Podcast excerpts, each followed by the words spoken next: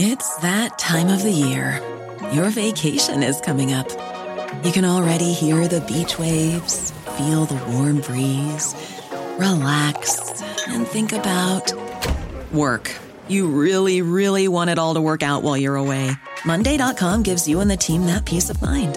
When all work is on one platform and everyone's in sync, things just flow wherever you are.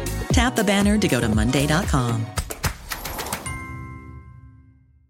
Introducing Bluehost Cloud, ultra-fast WordPress hosting with 100% uptime. Want a website with unmatched power, speed, and control? Of course you do. And now you can have all three with Bluehost Cloud, the new web hosting plan from Bluehost. With 100% uptime and incredibly speedy load times, your WordPress websites will be dependable and lightning fast on a global scale. Plus, your sites can handle even the biggest traffic spikes without going down or lagging. And with Bluehost Cloud, you get 24 7 WordPress priority support, meaning you're connected to WordPress experts anytime you need them.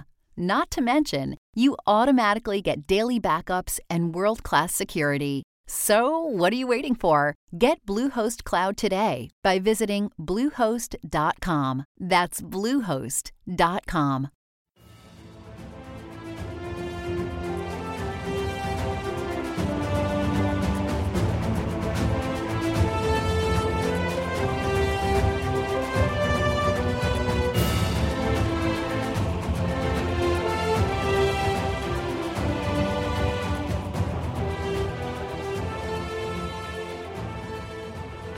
Welcome to another episode of 1001 Heroes, Legends, Histories, and Mysteries. This one from our Legends series is titled John DeLorean's Legacy. Nothing says 80s like the DeLorean, that incredibly different car with the gull wing doors and the brushed steel exterior. It was John DeLorean's dream child that made the big show and then went bust when he let his dreams get ahead of his common sense. His story is covered here today, as well as his incredible car, the DeLorean, which will be forever memorialized in the movie Back to the Future, which celebrates its 30th anniversary this year. There's no doubt about it. The Spielberg produced movie trilogy, Back to the Future, written and directed by Robert Zemeckis, screenplay by Robert Gale, has been an international legend and success since its initial launch, when it became the highest grossing movie of 1985. It's a fantastic story that follows the adventures of high school student Marty McFly, played by Michael J. Fox, and an eccentric scientist named Doc played by Christopher Lloyd, as they use a DeLorean time machine to travel to different periods in the history of their town, Hill Valley, California. The three movies spawned a motion simulation ride at Universal Studios, where they will be celebrating the 30 year anniversary of Back to the Future this year. If you happen to be listening in 2015, or if you are in another year and you figured out the time space continuum and can return to 2015, all you would need is a DeLorean motor car and a flux capacitor, both of which are available if you have about $57,000. We'll get back to that in just a while. In preparation for this show, which was inspired by my son in law, I did read that Universal Studios is offering a special night tour of the Back to the Future back lot as part of their 30th show anniversary celebration. I don't know if they've caught on to the fact that McFly is supposed to return this year, which is something that turned up in my research, big thanks to Snopes.com. Apparently, there was a Facebook hoax going on a few years ago that showed Doc's chronometer reading a return date of 2012. Here is Snopes.com's explanation.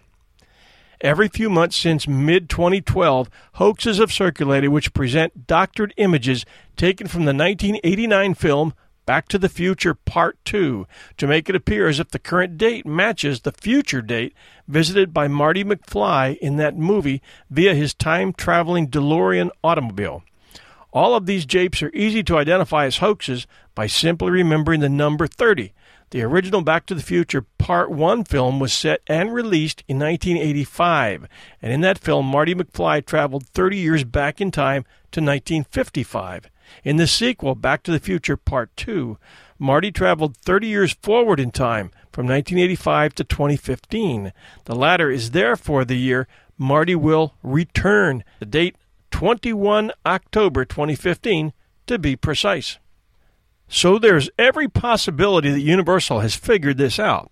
It might be an interesting evening at Universal on October 21st. However, knowing how these theme parks work, it will probably happen every evening all year. At least you know now when to look for Marty and Doc. Now, will it be Universal Hollywood, Florida, or Japan? Best if you attend all three if you're a true fan. So I'm working on the premise here that either you haven't seen the movie Back to the Future, or that if you have, you might appreciate having us jog your memory just a little, because after hearing this, you're going to want to see it again anyway. It's time to get you caught up with who Marty McFly is, give you a brief background on the movie plot, at least for the first show of the trilogy, and then tell the story of the DeLorean, the real one, its inventor, as well as the movie Time Machine. We will even throw in some tech talk for you sci fi and car nuts. This movie had something for everybody. Wikipedia offers us the following information Martin Seamus McFly was born in Hill Valley, California, fictional town, in 1968. Little is known about his early life except for the fact that he set fire to the living room rug when he was eight years old. By 1985, Marty was playing electric guitar with his group, the Pinheads, and listening to rock groups like Huey Lewis and the News, Tom Petty and the Heartbreakers, and Van Halen. He was also a talented skateboarder and proven to be an excellent shot with a gun, honed by endless playing shooting games such as Wild Gunman at his local 7 Eleven. Marty McFly, as this wild time travel story goes, was the youngest of three children from George McFly and Lorraine Baines McFly. He had a brother, Dave McFly, and a sister, Linda. His secondary entourage consisted of girlfriend Jennifer Parker and his best friend Emmett Brown, a scientist whom Marty and Jennifer called Doc. There is an impression that Marty is embarrassed by his family and doesn't spend much time at home, preferring to hang out with Doc, Jennifer, or the guys in his band. 17 year old Marty McFly is accidentally sent back in time from 1985 to 1955 in Back to the Future 1 in a time machine built from a DeLorean by eccentric scientist Emmett Doc Brown when Marty is attacked by Libyans from whom Doc stole the plutonium that gives the flux capacitor the 1.21 gigawatts. And yes, I'm saying it right according to the script that it needs to time travel. Soon after his arrival in 1955, Marty's mother, Lorraine Baines, falls in love with him rather than with his father, George McFly, threatening to cause a paradox that would result in Marty's non existence. Without plutonium to power the time machine, Marty must find the 1955 Doc Brown to help him reunite his parents and return to 1985. With me so far? Marty's dad is George McFly, a skinny, nerdy guy without much going for him. He is bullied mercilessly by the bigger Biff Tannen, George's bully and supervisor, which further complicates Marty's situation until Marty successfully causes his parents, George and Lorraine, to fall in love and simultaneously convinces George to finally stand up to Biff. Returning to the future via a lightning strike that jumpstarts the machine, Marty discovers a vastly improved situation for the McFly family, as Biff is now an auto detailer rather than George's supervisor. Despite 1955 Doc's insistence on not knowing details of the future, a note Marty leaves in his pocket saves him from being killed by the terrorists. But in the film's final moments, Doc Brown appears in a modified version of the DeLorean and tells Marty and his girlfriend Jennifer Parker that they must travel to the future to fix a problem caused by Marty and Jennifer's kids. Here are a few things you can look for the next time you watch Back to the Future.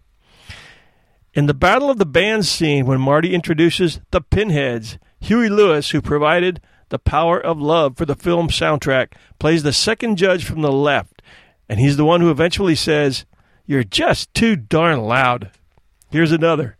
The same set used as the town of Hill Valley is also seen as Kingston Falls in Gremlins.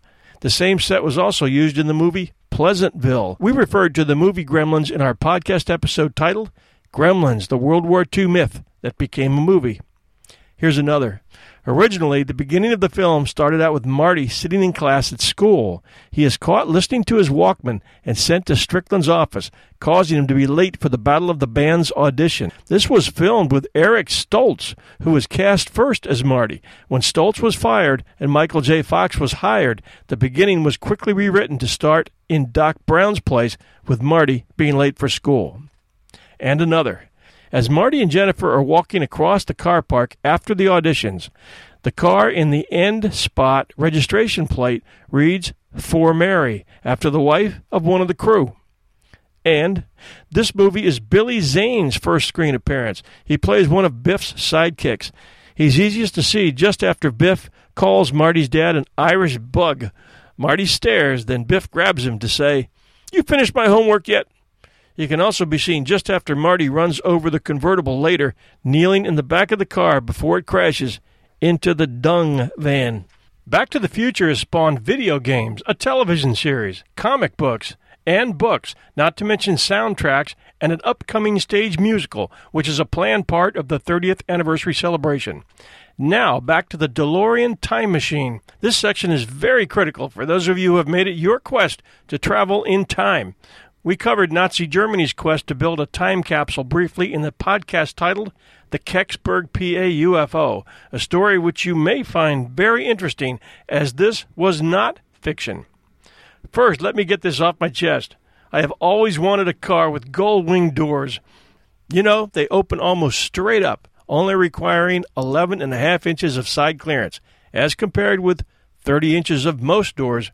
After entering a target date, the operator accelerates the car to 88 miles per hour, which activates the flux capacitor. A mile per hour scanner shows how many miles the car has reached, and it stops counting when it reaches 88. As it accelerates, several rails around the body of the car glow blue. Surrounded by large sparks, the whole car vanishes in a flash of blue light seconds later, leaving a pair of fire trails where the vehicle's tires will pass. The DeLorean DMC 12 commonly referred to simply as the DeLorean, as it was the only model ever produced by the company, is an American sports car manufactured by John DeLorean's DeLorean Motor Company, or DMC, for the American market from 1981 to 1983. The car features gull wing doors and an innovative fiberglass chassis and underbody structure, along with a brushed stainless steel body. The car became widely known and iconic for its appearance as a modified time machine in the Back to the Future film trilogy. The DMC 12 was the only model produced by the company, which would go into liquidation as the U.S. car market went through its largest slump since the 1930s. In 2007, about 6,500 DeLorean motor cars were believed to be in existence. British entrepreneur Stephen Wynne, based in Texas, started a separate company in 1995 using the DeLorean Motor Company name and shortly thereafter acquired the trademark on the stylized DMC logo as well as the remaining parts inventory of the original DeLorean Motor Company. The company, at its suburban Humble, Texas location, completes newly assembled cars from old stock. Original equipment manufacturer OEM and reproduction parts on a made to order basis using existing vehicle identification number plates. As I understand it, the cost is about $57,000. John Zachary DeLorean was an American engineer and executive in the U.S. automobile industry, widely known for his work at General Motors and as founder of the DeLorean Motor Company. DeLorean designed a number of highly popular and iconic vehicles throughout his career, including the Pontiac GTO muscle car, the Pontiac Firebird, the Pontiac Grand Prix, the Chevy Vega, and the DeLorean DMC 12. In 1956, DeLorean accepted a $16,000 salary offer with a bonus program, choosing to work at GM's Pontiac division as an assistant to Chief Engineer Pete Estes and General Manager Semon Bunkie Knudsen. DeLorean's best known contribution to Pontiac was the Pontiac GTO, widely considered the first muscle car. From its launch in 1964, sales of the GTO and its popularity continued to grow dramatically in the following years. The Beach Boys song Little GTO didn't hurt sales either. DeLorean received almost total credit for the success of the first muscle car, singularly responsible for conceptualizing, engineering, and the marketing, becoming the singular golden boy of Pontiac, and was rewarded with his 1965 promotion to head the entire Pontiac division. In response to the pony car market, dominated by the wildly successful Ford Mustang, designed by DeLorean's Ford counterpart, Lee Iacocca, DeLorean turned to the 14th floor for permission to offer a smaller version of the Pontiac Banshee show car for 1966. DeLorean's version was rejected because of GM's concern that his design would take away sales from the Corvette, their flagship performance vehicle. So instead, they forced him to work with the existing Camaro design. He did, and the result was the Pontiac Firebird, introduced for the 1967 model year. It became even more popular throughout the 70s. Shortly after the Firebird's introduction, DeLorean turned his attention to the development of an all new Grand Prix, the division's personal luxury car, based on the full size Pontiac line since 1962. Sales were sagging by this time, but the new for 1969 model would have its own distinct body shell with drivetrain and chassis components from the intermediate sized Pontiac A body, like the Tempest, the Le Mans, and the GTO. The result was the 1969 Pontiac Grand Prix, which looked a lot like a slightly scaled down Cadillac Eldorado with its razor sharp body lines and six foot long hood. Inside was a sporty and luxurious interior, highlighted by a wrap around cockpit style instrument panel, bucket seats, and center console. The new model offered a sportier, high performance, somewhat smaller and lower priced alternative to the other personal luxury cars then on the market, such as the Ford Thunderbird, the Buick Riviera, the Lincoln Continental Mark III, and Oldsmobile Toronado. The 1969 Grand Prix production ended up at over 112,000 units, far higher than the 32,000 1968 Grand Prix built from the full size Pontiac body. If you ever see one of these 1969 Grand Prix at a car show, check out the interior cockpit. It is awesome. During his time at Pontiac, DeLorean had begun to enjoy the freedom and celebrity that came with his position and spent a good deal of his time traveling to locations around the world to support promotional events. His frequent public appearances helped to solidify his image as a rebel corporate businessman with his trendy dress style and casual banter.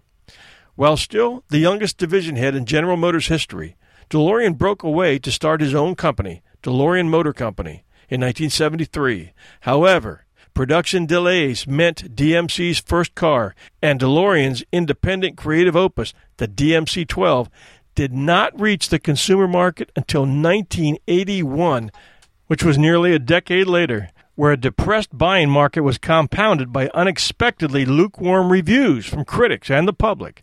After a year, the DMC-12 had failed to recoup its 175 million in investment cost. Unsold cars were accumulating, and the company faced dire financial straits. By this time, DeLorean commanded an annual salary of 200,000 with yearly bonuses of up to 400,000. He had made sizable investments in the San Diego Chargers and the New York Yankees sports teams and was becoming ever more ubiquitous in popular culture. At a time when business executives were typically conservative, low key individuals in three piece suits, DeLorean wore long sideburns and unbuttoned shirts. He also horrified fellow GM executives by inviting Ford President Lee Iacocca to serve as best man at his second wedding. DeLorean continued his jet setting lifestyle and was often seen hanging out in business and entertainment celebrity circles. He became friends with James T. Aubrey, president of Metro Goldwyn Mayer Studios, and was introduced to celebrities such as financier Kirk Kerkorian, Chris Craft chairman Herb Siegel, entertainer Sammy Davis Jr., and The Tonight Show host Johnny Carson. In 1972, DeLorean was appointed to the position of Vice President of Car and Truck Production for the entire General Motors line, and his eventual rise to president seemed inevitable. However, the idea of him assuming that position was almost intolerable to GM executives, and on April 2, 73, he announced he was leaving the company. DeLorean had been sharply critical of the direction GM had taken by the start of the 70s, saying, There's no forward response at GM to what the public wants today. He also objected to the idea of using rebates to sell cars on the grounds that a car should make people's eyes light up when they step into the showroom. Rebates are merely a way of convincing customers to buy bland cars they're not interested in. Patrick Wright, author and former Business Week reporter, approached DeLorean with the idea of writing a book based on his experiences at General Motors. DeLorean agreed to dictate his recollections for Wright, who wrote the book. The final product, published in 1979, On a Clear Day You Can See General Motors, sold approximately 1.6 million copies, but disagreements over the content led to a conflict between the collaborators and a libel suit against DeLorean. DeLorean claimed to have never received his share of the revenues.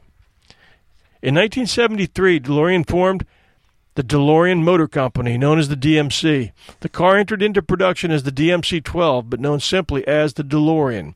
The car's body distinctively used stainless steel and featured gull wing doors and was powered by the Douvrin V6 engine developed by Peugeot, Renault, and Volvo.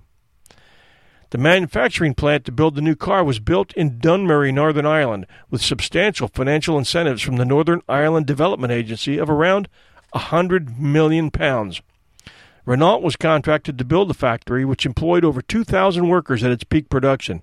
The engine was made by Renault, while Lotus designed the chassis and bodywork details. The Dunmurry factory would eventually turn out around 9,000 cars over 21 months of operation.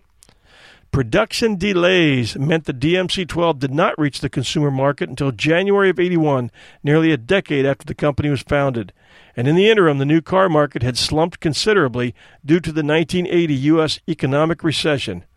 This was compounded by unexpectedly lukewarm reviews from critics and the public, who generally felt the uniqueness of the DMC 12 styling did not compensate for the higher price and lower horsepower relative to other sports coupes on the market.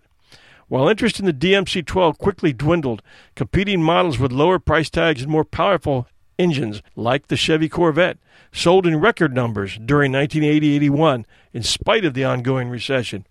By February of 82, more than half of the roughly 7,000 DMC 12s produced remained unsold. In 1999, DeLorean declared personal bankruptcy after fighting over 40 legal cases since the collapse of DeLorean Motor Company.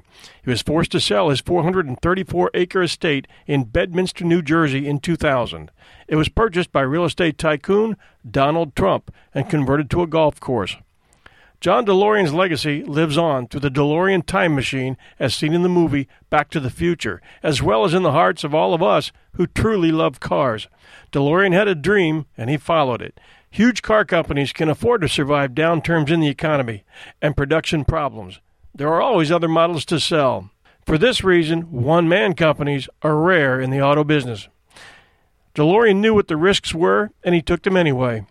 When Paul Anka wrote I Did It My Way for Frank Sinatra, he might as well have been writing it for John DeLorean. On October 19, 1982, DeLorean was charged with trafficking in cocaine by the U.S. government following a videotaped sting operation in which he was recorded by undercover federal agents agreeing to bankroll a 1.8 million 100 kilogram cocaine smuggling operation in exchange for 24 million of the eventual profits. The government was tipped off to DeLorean by confidential informant James Hoffman, who reported to his FBI superiors that DeLorean had approached him to ask about setting up a cocaine deal. In reality, Hoffman had called DeLorean and suggested the deal, which DeLorean then accepted as part of his efforts to receive a reduced sentence on a 1981 federal cocaine trafficking charge that he was awaiting trial on. Hoffman, whose name was redacted on the original indictment, also stated that he was aware of DeLorean's financial troubles before he contacted him and had heard him admit that he needed 17 million in a hurry to prevent DMC's imminent insolvency. Taken together, these two elements allowed DeLorean to successfully defend himself at trial with the procedural defense of police entrapment despite video and audio evidence clearly showing him negotiating over the particulars of the deal and referring to a suitcase full of cocaine as good as gold, in quotes, his lawyers successfully argued that the FBI and DEA had unfairly targeted and illegally entrapped John DeLorean when they allowed Hoffman, an active FBI informant who only knew DeLorean casually, to randomly elicit DeLorean into a criminal conspiracy simply because he was known to be financially vulnerable. Another factor was DeLorean's lack of criminal history, whereas Hoffman was a career criminal who stood to directly benefit if he was able to convince DeLorean to incriminate himself on tape. The DeLorean defense team did not call any witnesses. DeLorean was found not guilty on August 16, 1984, but by then, DMC had already collapsed into bankruptcy, and DeLorean's reputation as a businessman was irrevocably tarnished. When asked after his acquittal if he planned to resume his career in the auto industry, DeLorean bitterly quipped, Would you buy a used car from me? In the years before his death, DeLorean planned to resurrect his car company and gave interviews describing a new vehicle called the DMC 2. According to his family, he spent much of his last several years working on this new venture. In an effort to gather funds, he designed and sold high end watches via the internet under the name DeLorean Time. Made of what appeared in promotions to be injection molded stainless steel, the watches sold for $3,495. Purchasers were placed on a waiting list for the chance to buy one of the first DMC 2s when they became available. None of the watches seem to have ever been built or delivered to customers before DeLorean's death. The DeLorean Motor Company name was subsequently owned by a Texas based firm that provided parts and professional restoration to DeLorean DMC 12 owners. Although John DeLorean was not involved in the business, its vice president, James Espy, spoke with him on the phone once a month, the last time being two days before his death in March of 2005. According to Espy, in their final conversation, DeLorean expressed his dismay at the then current direction of General Motors, saying they have too many bean counters and not enough engineers. According to his autobiography, both DeLorean and former wife Cristina Ferrare became born again Christians following the entrapment controversy. DeLorean was married four times. His first marriage was to Elizabeth Higgins, in 1954, divorced 1969. DeLorean then married Kelly Harmon, the sister of actor Mark Harmon of NCIS fame, and daughter of Heisman Trophy winner Tom Harmon, and actress Elyse Knox in 1969. They divorced in 72. His third marriage was to model Cristina Ferrare, with whom he had a daughter, ending in divorce in 1985. He was married to Sally Baldwin until his death in 2005. DeLorean appeared in a widely published magazine advertisement for Cutty Sark whiskey in the year prior to his arrest and the collapse of his company. It was captioned, One out of every 100 new businesses succeeds. Here's to those who take the odds. When the Back to the Future film came out in 1985, featuring DeLorean's namesake car, DeLorean wrote a letter to Bob Gale, one of the movie's producers and writers, thanking him for immortalizing the car in the film. The letter can be seen in the special features of the Back to the Future DVD release. We hope you get a chance to see Doc and Marty when they return this October to Hill Valley. Remember to go to audible.com slash 1001 heroes to get the free audiobook download and free 30-day trial. You will really enjoy the stories. Here's a book you can try. I'm going to do a show on the incredible Australian Whaler horses soon. That's spelled W A L E R. The show is titled Bill the Bastard, and it's about one of these legendary horses and its owner. Yes, Bill the Bastard was the name of the horse, not the owner. It was given out of respect for the horse's legendary wartime exploits. That's audible.com slash 1001 heroes. Until next time, this is your host and storyteller, John Hagedorn, and this is our story.